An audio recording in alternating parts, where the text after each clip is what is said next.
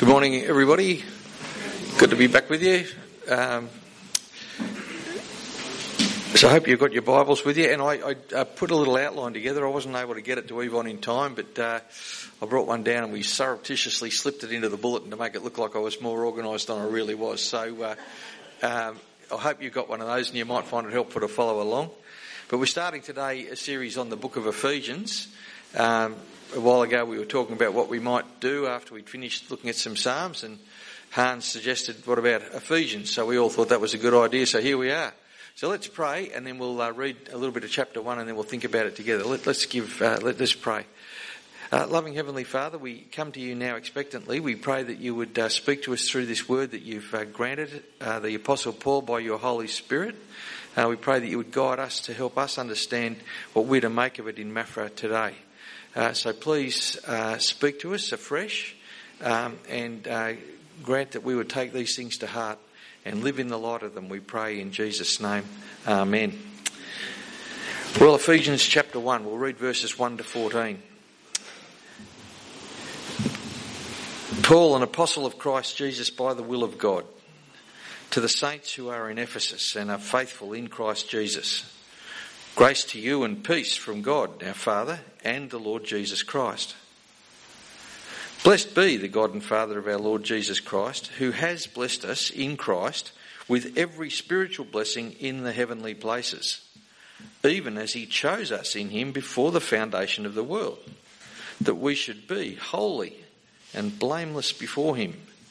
In love, he predestined us for adoption through Jesus Christ according to the purpose of his will, to the praise of his glorious grace with which he has blessed us in the beloved.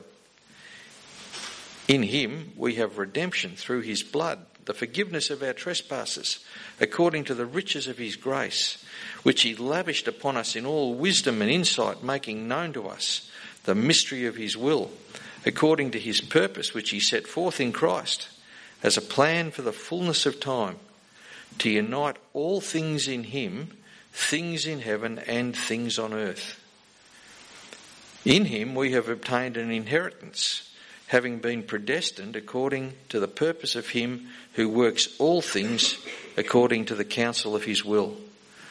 So that we who were the first to hope in Christ might be to the praise of His glory. In him you also, when you heard the word of truth, the gospel of your salvation, and believed in him, were sealed with the promised Holy Spirit, who is the guarantee of our inheritance until we acquire possession of it to the praise of His glory. Have you heard the, uh, you know the poem, The Rime of the Ancient Mariner? Ever come across that one? I haven't read it either, but I know about it. But uh, it was written by Samuel Taylor Coleridge, one of the great poets of the English language. He said Ephesians is the divinest composition ever written by a human. He thought it was pretty special. John Calvin, the great French reformer, uh, one of the uh, one of the great architects of the Protestant Reformation, uh, Ephesians was his favourite book. Do you ever sort of stop and think for a moment that the Bible is actually literature? Look, I hope you're a reader. It's good to read, isn't it? You're never alone with a book. A book's a mental workout. That's what I used to tell my kids at school. Um, you know, you go to the gym for your muscles, you go to a book for your brains. Um, the Bible is literature. It's been written carefully by people who knew how to use words. It's different from all other books in that the Holy Spirit is the ultimate author. But Ephesians is a majestic book. If you read this, without your heart being stirred, we'll check your pulse. Because there's some great and wonderful truths here. And um, as I was trying to nail down what I thought I'd talk about today, I thought this could go forever. Because there's just so much in it. Yeah, who said that? Thanks, Mel. Yeah, so i will I'll use Mel as my gauge. He'll be my barometer. But the thing is, one of the things about being a preacher is you really only get one go at it. Like, I won't preach Ephesians chapter 1 to you people again anytime soon. And yet, there's so much in here that seems so important. And I think, oh, I don't want to leave that bit out. I'll be shortchanging, and there's, there's bound to be someone who'll want to know why I skipped that bit. You know, so there's just so much so much meat in this, so many great, great truths that deserve to be explored and meditated on. So can I ask that you read the book of Ephesians sometime this week? Sit down. It'll only take, it's only five pages. If you, I printed it out on an A4 document. It's only four and a half pages long. If, if you read it without taking a break, it'd take you about 20 minutes probably. Although you'll want to take a bit longer because you want to sort of stop and meditate. But read it a few times and, and, and see the themes that are running through it. These are letters. Uh, they were meant to be read in one go. Do you think when Paul wrote to the church in Ephesus that they got up and read 14 verses and said, now come back next week and we'll read the next bit? Right? They, they read the whole thing. It was meant to be read in one go. Now, there's just so much in it that we're going to sort of try to break it down a bit, but let's have a look. Verse 1 Paul, an apostle of Christ Jesus by the will of God. So, in those days, you always told who, you, who it was that was writing. We normally sign yours sincerely, Steve, right? But uh, in those days, it was typical that a person would write their name right at the beginning. So Paul greets them. He's an apostle of Christ Jesus by the will of God. Uh, to call Paul an apostle means that he has been commissioned and sent with the authority of Jesus. If you meet anyone today who claims to be an apostle, disregard them. Because a person in those days who was an apostle was someone who was sent with the authority of Jesus. Uh, and if you look in Acts chapter 1, when they were replacing Judas, they realised they had to have 12.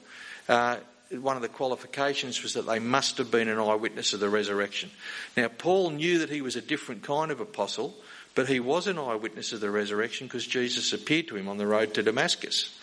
Uh, and Jesus specially taught him. Paul could say uh, at various places in his letters, in 2 Corinthians, in Galatians, and in Ephesians, that he didn't learn his doctrine from any human. He didn't knock on Peter's door one night and say, Look, Peter, I really want to get in your gang. Can you tell me everything I need to know about Jesus? He didn't do that because Jesus taught him directly. Right? So this is, this is why this letter is so important. It comes to us with someone who has the authority of Jesus. Uh, he's, he's, he's Jesus' agent. And so he goes on to the saints who are in Ephesus and are faithful in Christ Jesus. Now, when I don't know what you think of when you see the word saint. You might think football. Uh, best not to, right? Um, you might think funny picture of person wearing Col- Colgate ring of confidence around their head, right? Don't think of that either. A saint is not a special kind of Christian. You don't have to wait 1500 years and have the Pope say, yes, we've got three miracles we can say here, until you become a saint. If you know Jesus as your Saviour, according to the Bible, you are a saint. It means a person who has been made holy. Now, if you're anything like me, you'll look inside and say, I don't feel very holy. But you've got to understand that the way God sees you is He sees you through His Son. And, the, and Jesus was holy. And so when he paid the price for your sins on the cross, his holiness was credited to your account. that's pretty good, isn't it? You won't get a better deal than that today, right? You might get a two for one offer at the pub for lunch, but you won't get a better deal than that today, right? Jesus' holiness has been credited to your account. It's the great exchange. And if that's the case, then you are a holy one uh, which means you're a saint. You've been sanctified by Jesus and are faithful in Christ Jesus. Grace to you and peace from God our Father and the Lord Jesus Christ. Typical greeting. Uh, it was normal in letters, all sorts of letters those days. You'd start off saying who, who you were, you'd say who it was to, and then you would have a prayer or a blessing. Uh, so a Roman soldier riding home from the front lines to mum uh, would, would tell who it's from, he would say who it's to, and then he would have a little prayer. And so Paul follows the typical plan of the time grace to you and peace. So it's a Greek greeting and a Jewish greeting. Grace, um, God's favour and mercy given to people who don't deserve it, and peace. Peace is the, the Jewish word for peace is, peace is shalom. Have you heard that word before? Right? It was fa- fashionable back in the 70s. In fact, I still know people who, who use the word shalom. You know, um, it just sounds so much more sophisticated than saying peace. Uh, but shalom means wholeness, it means goodness, it means truth, it means everything the way it should be. So you can go to bed at night not worrying if a burglar's going to interrupt your dreams. Shalom. Right? So Paul wishes them grace and peace from God our Father and the Lord Jesus Christ. Now, these verses from th- uh, 3, uh, 3 to 14, in the original, it's one sentence. That's a long sentence, right? And it's almost as though it just floods out of Paul because he wants to get going. He's writing to these people, and it's like this, this great hymn of praise and wonder and gratitude. This sentence just tumbles out of him. Now, in English, it's been broken down into more manageable chunks, but in the Greek that Paul wrote in, it's one single sentence between 3 to 14. It just tumbles out of him. And so we can sum up this passage and say this God is worthy of praise because of what he has done and the benefits that people like us who believe in him receive. So God is worthy of praise. So that's how Paul starts. Blessed be the God and Father of our Lord Jesus Christ. Um, blessed there means to speak well of someone. Now, you can use it in a variety of different ways. We speak about God blessing us. Dear God, please bless mum and dad, right? We want God's good things for the people that we love, right? But we can also bless God because the same word can be used in a few different ways, and what it means is to speak well of God. Well, it's good to speak well of God, isn't it? We've talked about this a bit as we've gone through the Psalms. When we praise something, it completes our enjoyment of that thing, right? If you, if you see a beautiful sunset, it's nice to be able to talk about it, isn't it? Right? If you see a good movie, and if you see it on your own, it just doesn't seem right. You want to have someone to talk to about it. Praise completes our enjoyment. So it's good to praise God. Blessed be the God and Father of our Lord Jesus Christ. Now that's an interesting phrase in itself, the God and Father of our Lord Jesus Christ. Um, God was the Father of Jesus Christ. That's how Jesus addressed God. Uh, Jesus told us to pray to God, the Father, our Father, who is in heaven. So that the, the correct formula for prayer, according to Jesus, is to the Father in the name of the Son, and we know that we pray in the power of the Holy Spirit. But God has become our Father because of what Jesus has done for us, and that's an important thing to remember. You, you, you and I cannot bowl up to God and say, Hey, Dad, we have a right of, of access to God the Father only through His Son. And so, Paul, in calling him the God and Father of our Lord Jesus Christ, is putting out a, a, very important distinctive there. I heard a preacher called Rob Forsyth some years ago from Sydney. He was uh, speaking from 2 Corinthians, and, and, Paul uses the same phrase there. And uh, Rob Forsyth said, I thought quite memorably, and I think very helpfully, he says, You might be wondering which God I'm talking about tonight. He says, I'm talking about the God and Father of our Lord Jesus Christ. He says, I'm an atheist about all the other gods.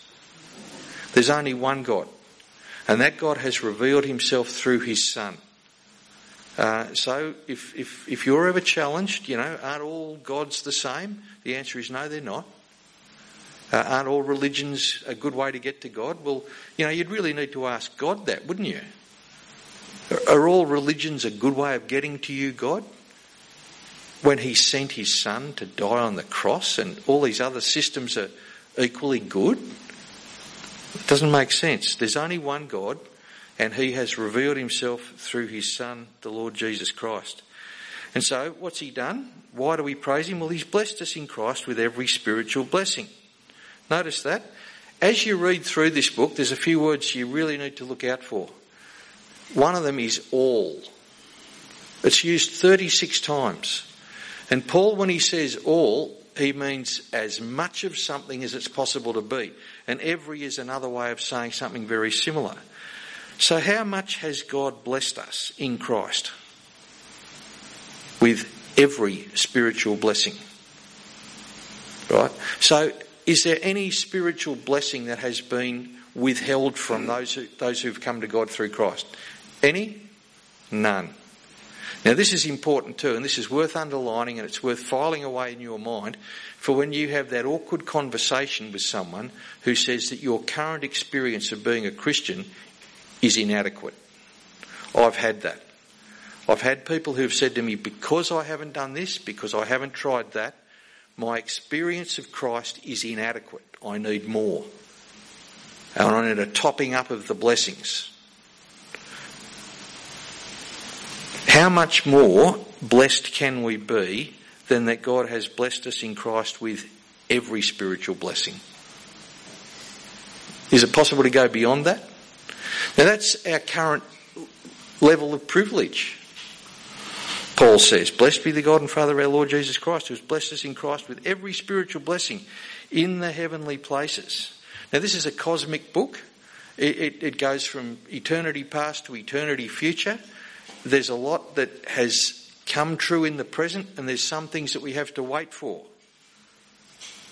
But these spiritual blessings we enjoy to an extent now, but they'll only become full when we're with God in, in the eternal state. Now that's where Jesus is at the moment, and so those spiritual blessings are sort of kept in, in heaven's bank vault for us because that's where Jesus is. So they're spiritual blessings, not necessarily physical blessings. We're going to think a bit more about that in a moment.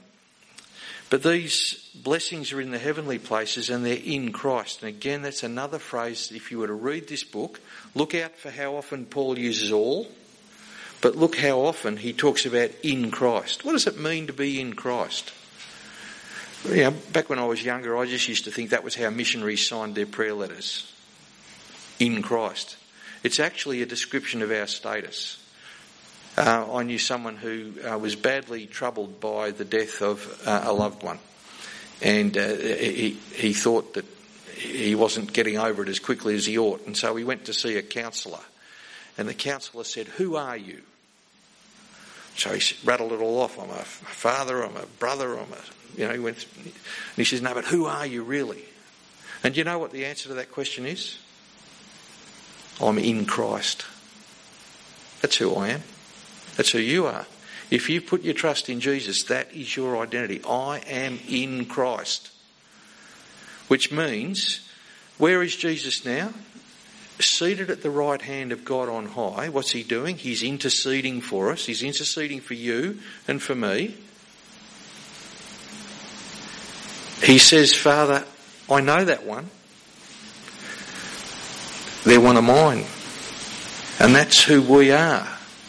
So when the world says you don't matter, when you wonder if you really account for anything at all, you need to come back to these bedrock realities. This is who you are. This is who you've become. Jesus paid a price for you. Who are you? I am in Christ. His righteousness has become mine. His holiness has become mine. I can stand before God on Judgment Day because His blood paid my debt. I am in Christ. In 2 Corinthians, Paul says, I'm a new creation. Right? We're going to get to that later on. He, he speaks similarly. But that's our identity. He's blessed us in Christ with every spiritual blessing. Even as He chose us in Him, there's that again, in Him. He chose us in Him before the foundation of the world. That we should be holy and blameless before Him.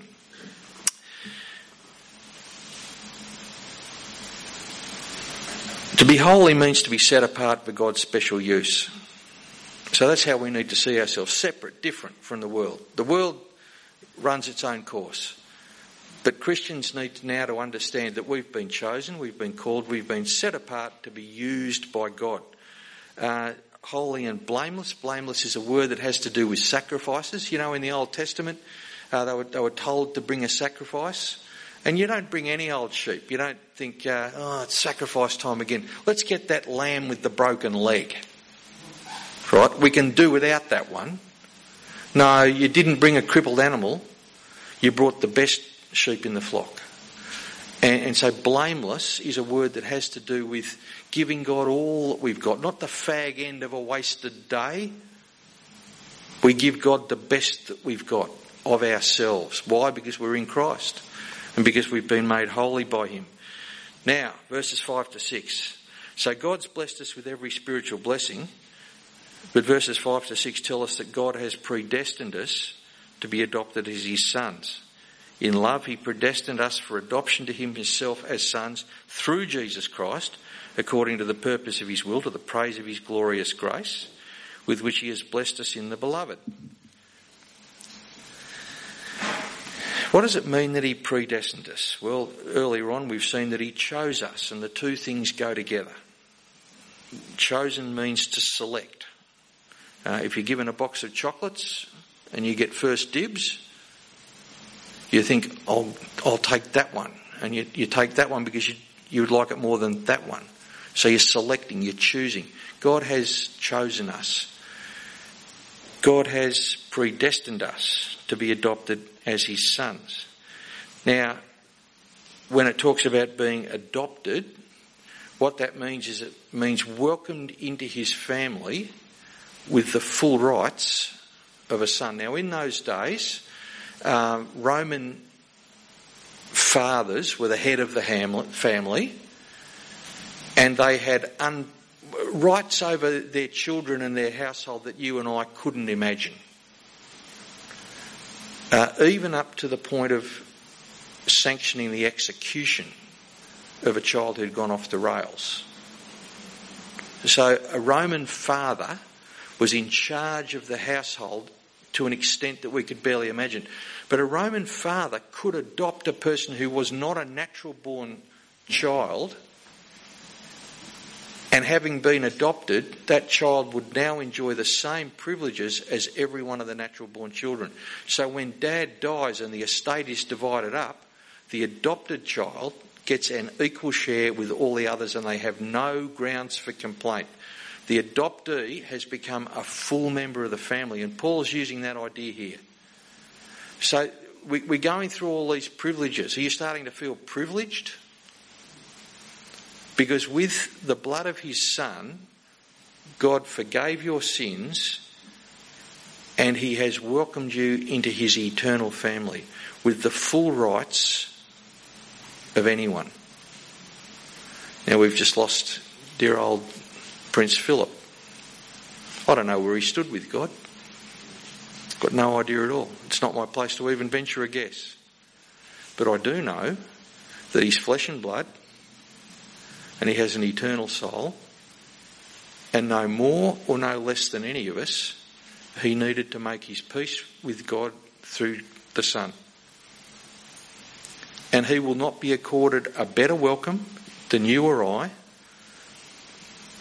when he gets there. Because you see, the great leveller is the fact that each of us needs to be forgiven through the blood of the Lord Jesus. Now, what about this predestination bit? This is a bit that bothers people, the fact of being chosen and predestined.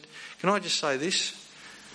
When the Bible deals with the subject of, of God electing, of choosing, and of predestinating, whenever that comes up, and Jesus believed in it, whenever it comes up, it's done without embarrassment and it's never, ever defended.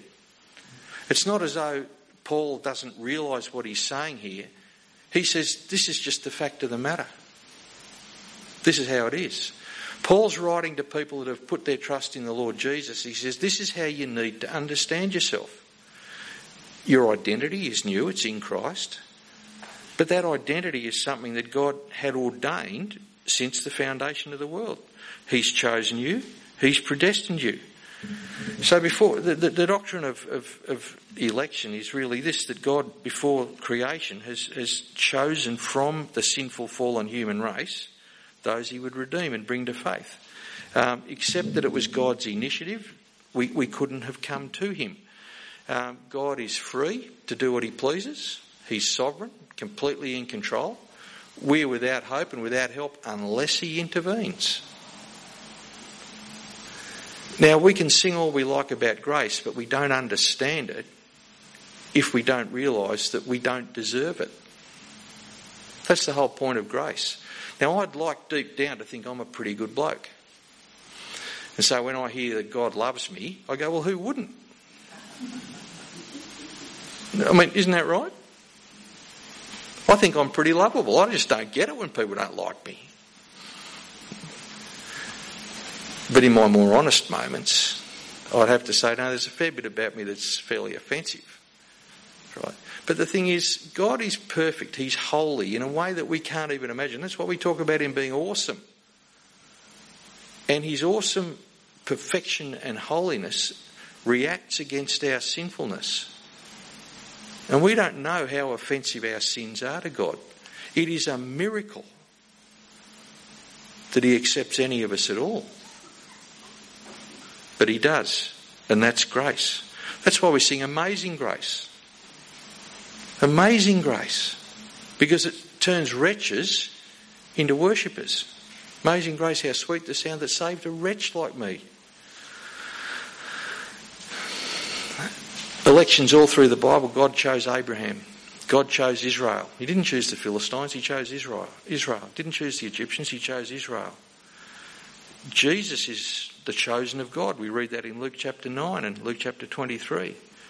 Jesus taught that no one can come to him unless the Father draws them. Jesus says in John 15, You didn't choose me, I chose you. So the doctrine of election is all through the Bible. Um, the Lord Jesus believed it, the apostles believed it. They didn't try to defend it, they weren't embarrassed about it, they just taught it because that's the facts. It's how it is. But Jim Packer, the great English theologian, he says the doctrine of election is like the Christian's family secret. So, can I urge you not to burst out down the street and say, I'm elect, right? They won't get you if you try it, right? But it's boastful. It's a reality that you keep tucked away because it's the, the assurance knowing that if God has chosen you and called you and worked in you, He will begin, He will finish what He's begun. So the doctrine of election is chiefly for our assurance, our reassurance, our confidence that what God has begun, He will carry on to completion.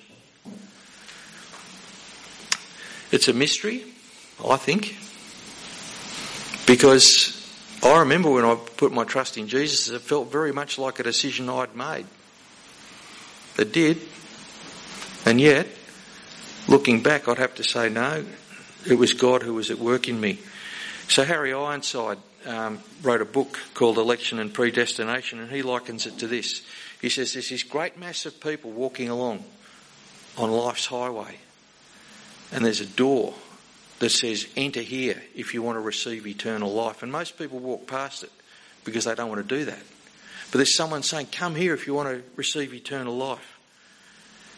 And above the door is inscribed words from Revelation 22:17. Whoever will, let him take of the water of life freely. Whoever will. That's above the door.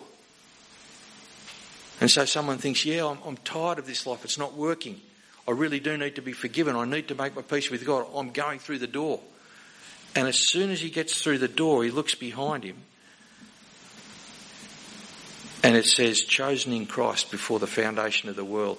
And the man says, What? Has God has his heart fixed on me before the world came into being?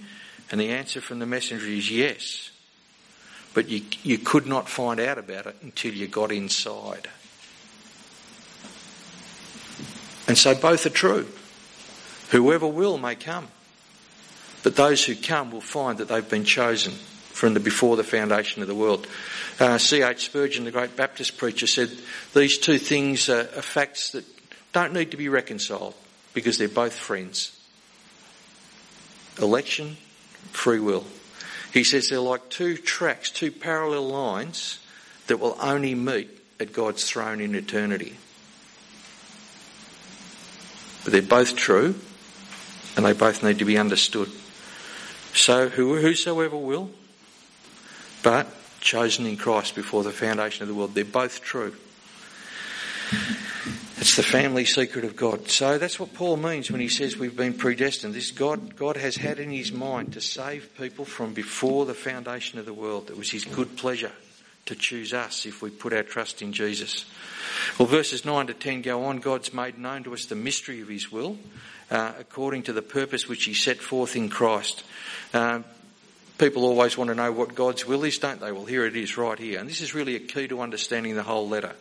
Um, when Paul introduces his letters, usually he, he, flags right up front the big themes that he's going to be develop, developing. And verses 9 and 10 really hold the key to the rest of the letter. So God is making known to us the mystery of his will according to his purpose which he set forth in Christ as a plan for the fullness of time to unite all things in him, things in heaven and things on earth. Uh, everything's going to be brought to completion, to fullness, to unity, to its true purpose in Christ. Have you noticed that the world is a bit chaotic? Have you noticed that? Does the world ever cause you grief? Do you ever think to yourself, ooh, it's getting worse, right? Of course, we live in a privileged country and we can't even imagine what it's like elsewhere. I'm reading a book by a Holocaust survivor at the moment. Uh, he was a boy when he went into Auschwitz. And I think, oh, I've got nothing on him, right? Uh, but you notice every three or four years the politicians come at us again and they say, if you vote for me, I'll do this. They're all asking us to imagine a better world, aren't they? Right? Now, nothing against politicians, they do their best, but they're never going to give us the world that we really want deep down. But the world that's described in verse 9 and 10 is the world that our hearts should be set on.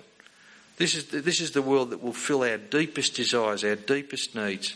Uh, the mystery of God's will is this that in the fullness of time, He's going to bring everything together in Jesus. So, the great king that the Jews were waiting for, who's going to rule and bring in God's perfect peace to the world, well, we've discovered that that's Jesus. And when Jesus returns, this plan is going to be brought together, and all the things that have caused us grief will be done away with, and there will be this order and this beauty and this peacefulness that will come about when Christ reigns eternally.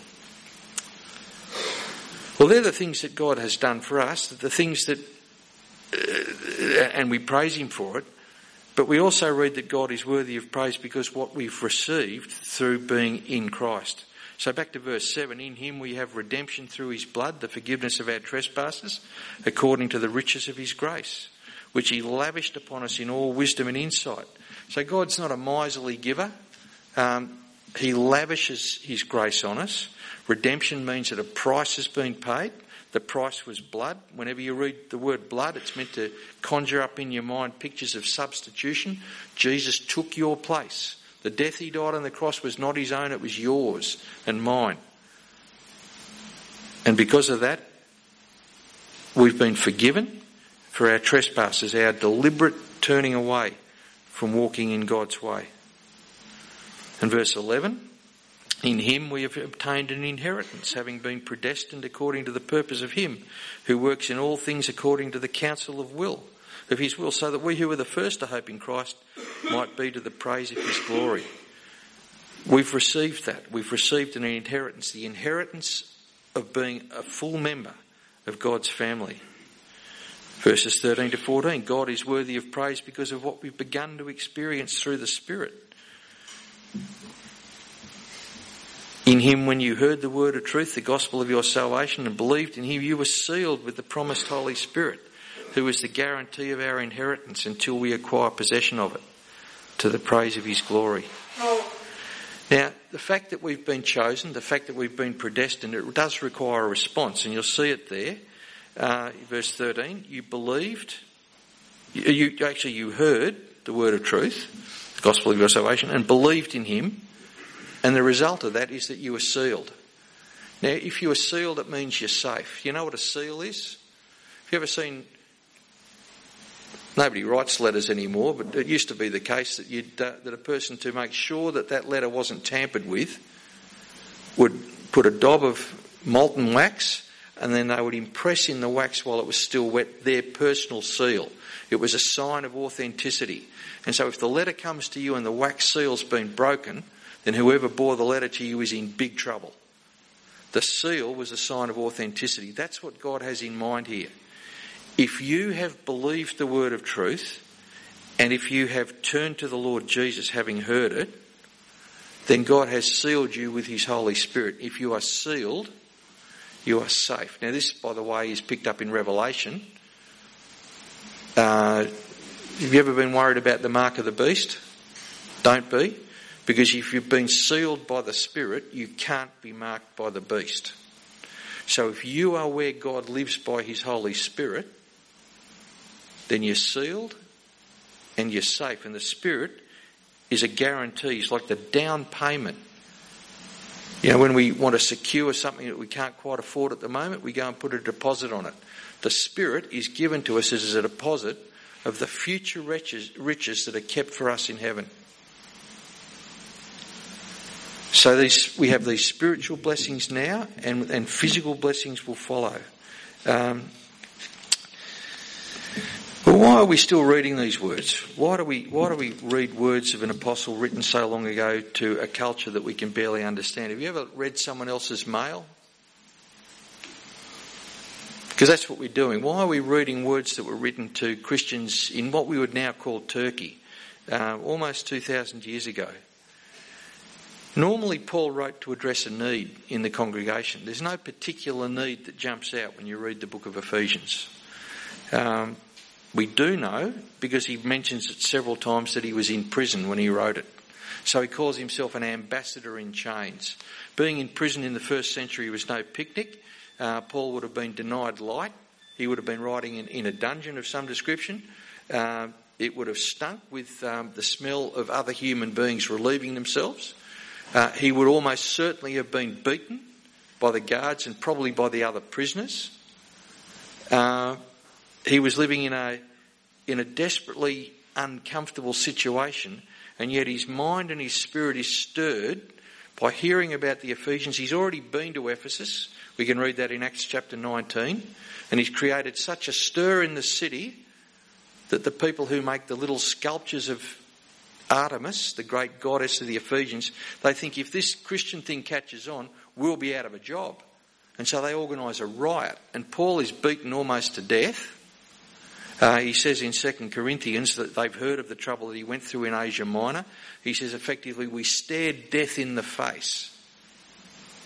So Paul may be in prison in Rome or he may be in prison in Ephesus, but wherever he is, he's in prison and he's writing this letter because he's heard of the faith of the Ephesians, he's seen it at first hand, and he writes to encourage them to hold fast because they're living in a world where idolatry is normal and we're following a, a God that you can't see is completely abnormal. They're living in a world of mystery and magic and sorcery and spells. And Paul wants them to stand fast in that world where everything is stacked against them. He wants them to be people of hope, people who have a confidence about the future direction that their life will take. Now we need that encouragement too, don't we? So the Ephesian church took this because it was written by an apostle. They said these are words that come to us with the authority of Jesus. And they come to us with the authority of Jesus. As we read Ephesians, we'll realise that the forces that are against us are doomed. They will fail. They might hurt in the short term, but we've got spiritual treasure waiting for us. We're not promised any, there's no guarantee that we won't be hurt physically, but we are promised that God has lavished His grace on us.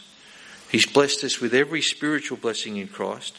He's predestined us to be adopted as his children with the full benefits of being sons. He's made known to us the mystery of his will. He's given us all these things because he sent his son to shed his blood for us. So we can be confident that our sins have been forgiven. And we have the gift of the Holy Spirit, who's the seal guaranteeing the full payment one day. So that's why we read Ephesians. Paul the Apostle writing from prison to encourage people to stand fast in a world that's opposed to them. And it's news that we need to hear even today. Let's pray. Uh, loving Father, we thank you for your servant, the Apostle Paul. We thank you for the transforming work you did in his life when he met the Lord Jesus that day on the road to Damascus. We thank you for the gifts that you gave him of being able to write these extraordinary letters. We pray that you would help us to treasure them and to take them to heart and to learn the lessons that must be learnt. So we thank you for Jesus who shed his blood for us. We thank you that in him we can know forgiveness uh, uh, and, and peace with you. We thank you for the gift of your Holy Spirit uh, who seals our salvation and who is the down payment of all those blessings that we will one day receive uh, fully. But we thank you for the many blessings that you've lavished on us even now. Uh, Father, help us to uh, to live in the light of these great truths as people of hope, people of confidence and joy, knowing that what you've begun in us, you will bring to completion. We pray these things in Jesus' name. Amen.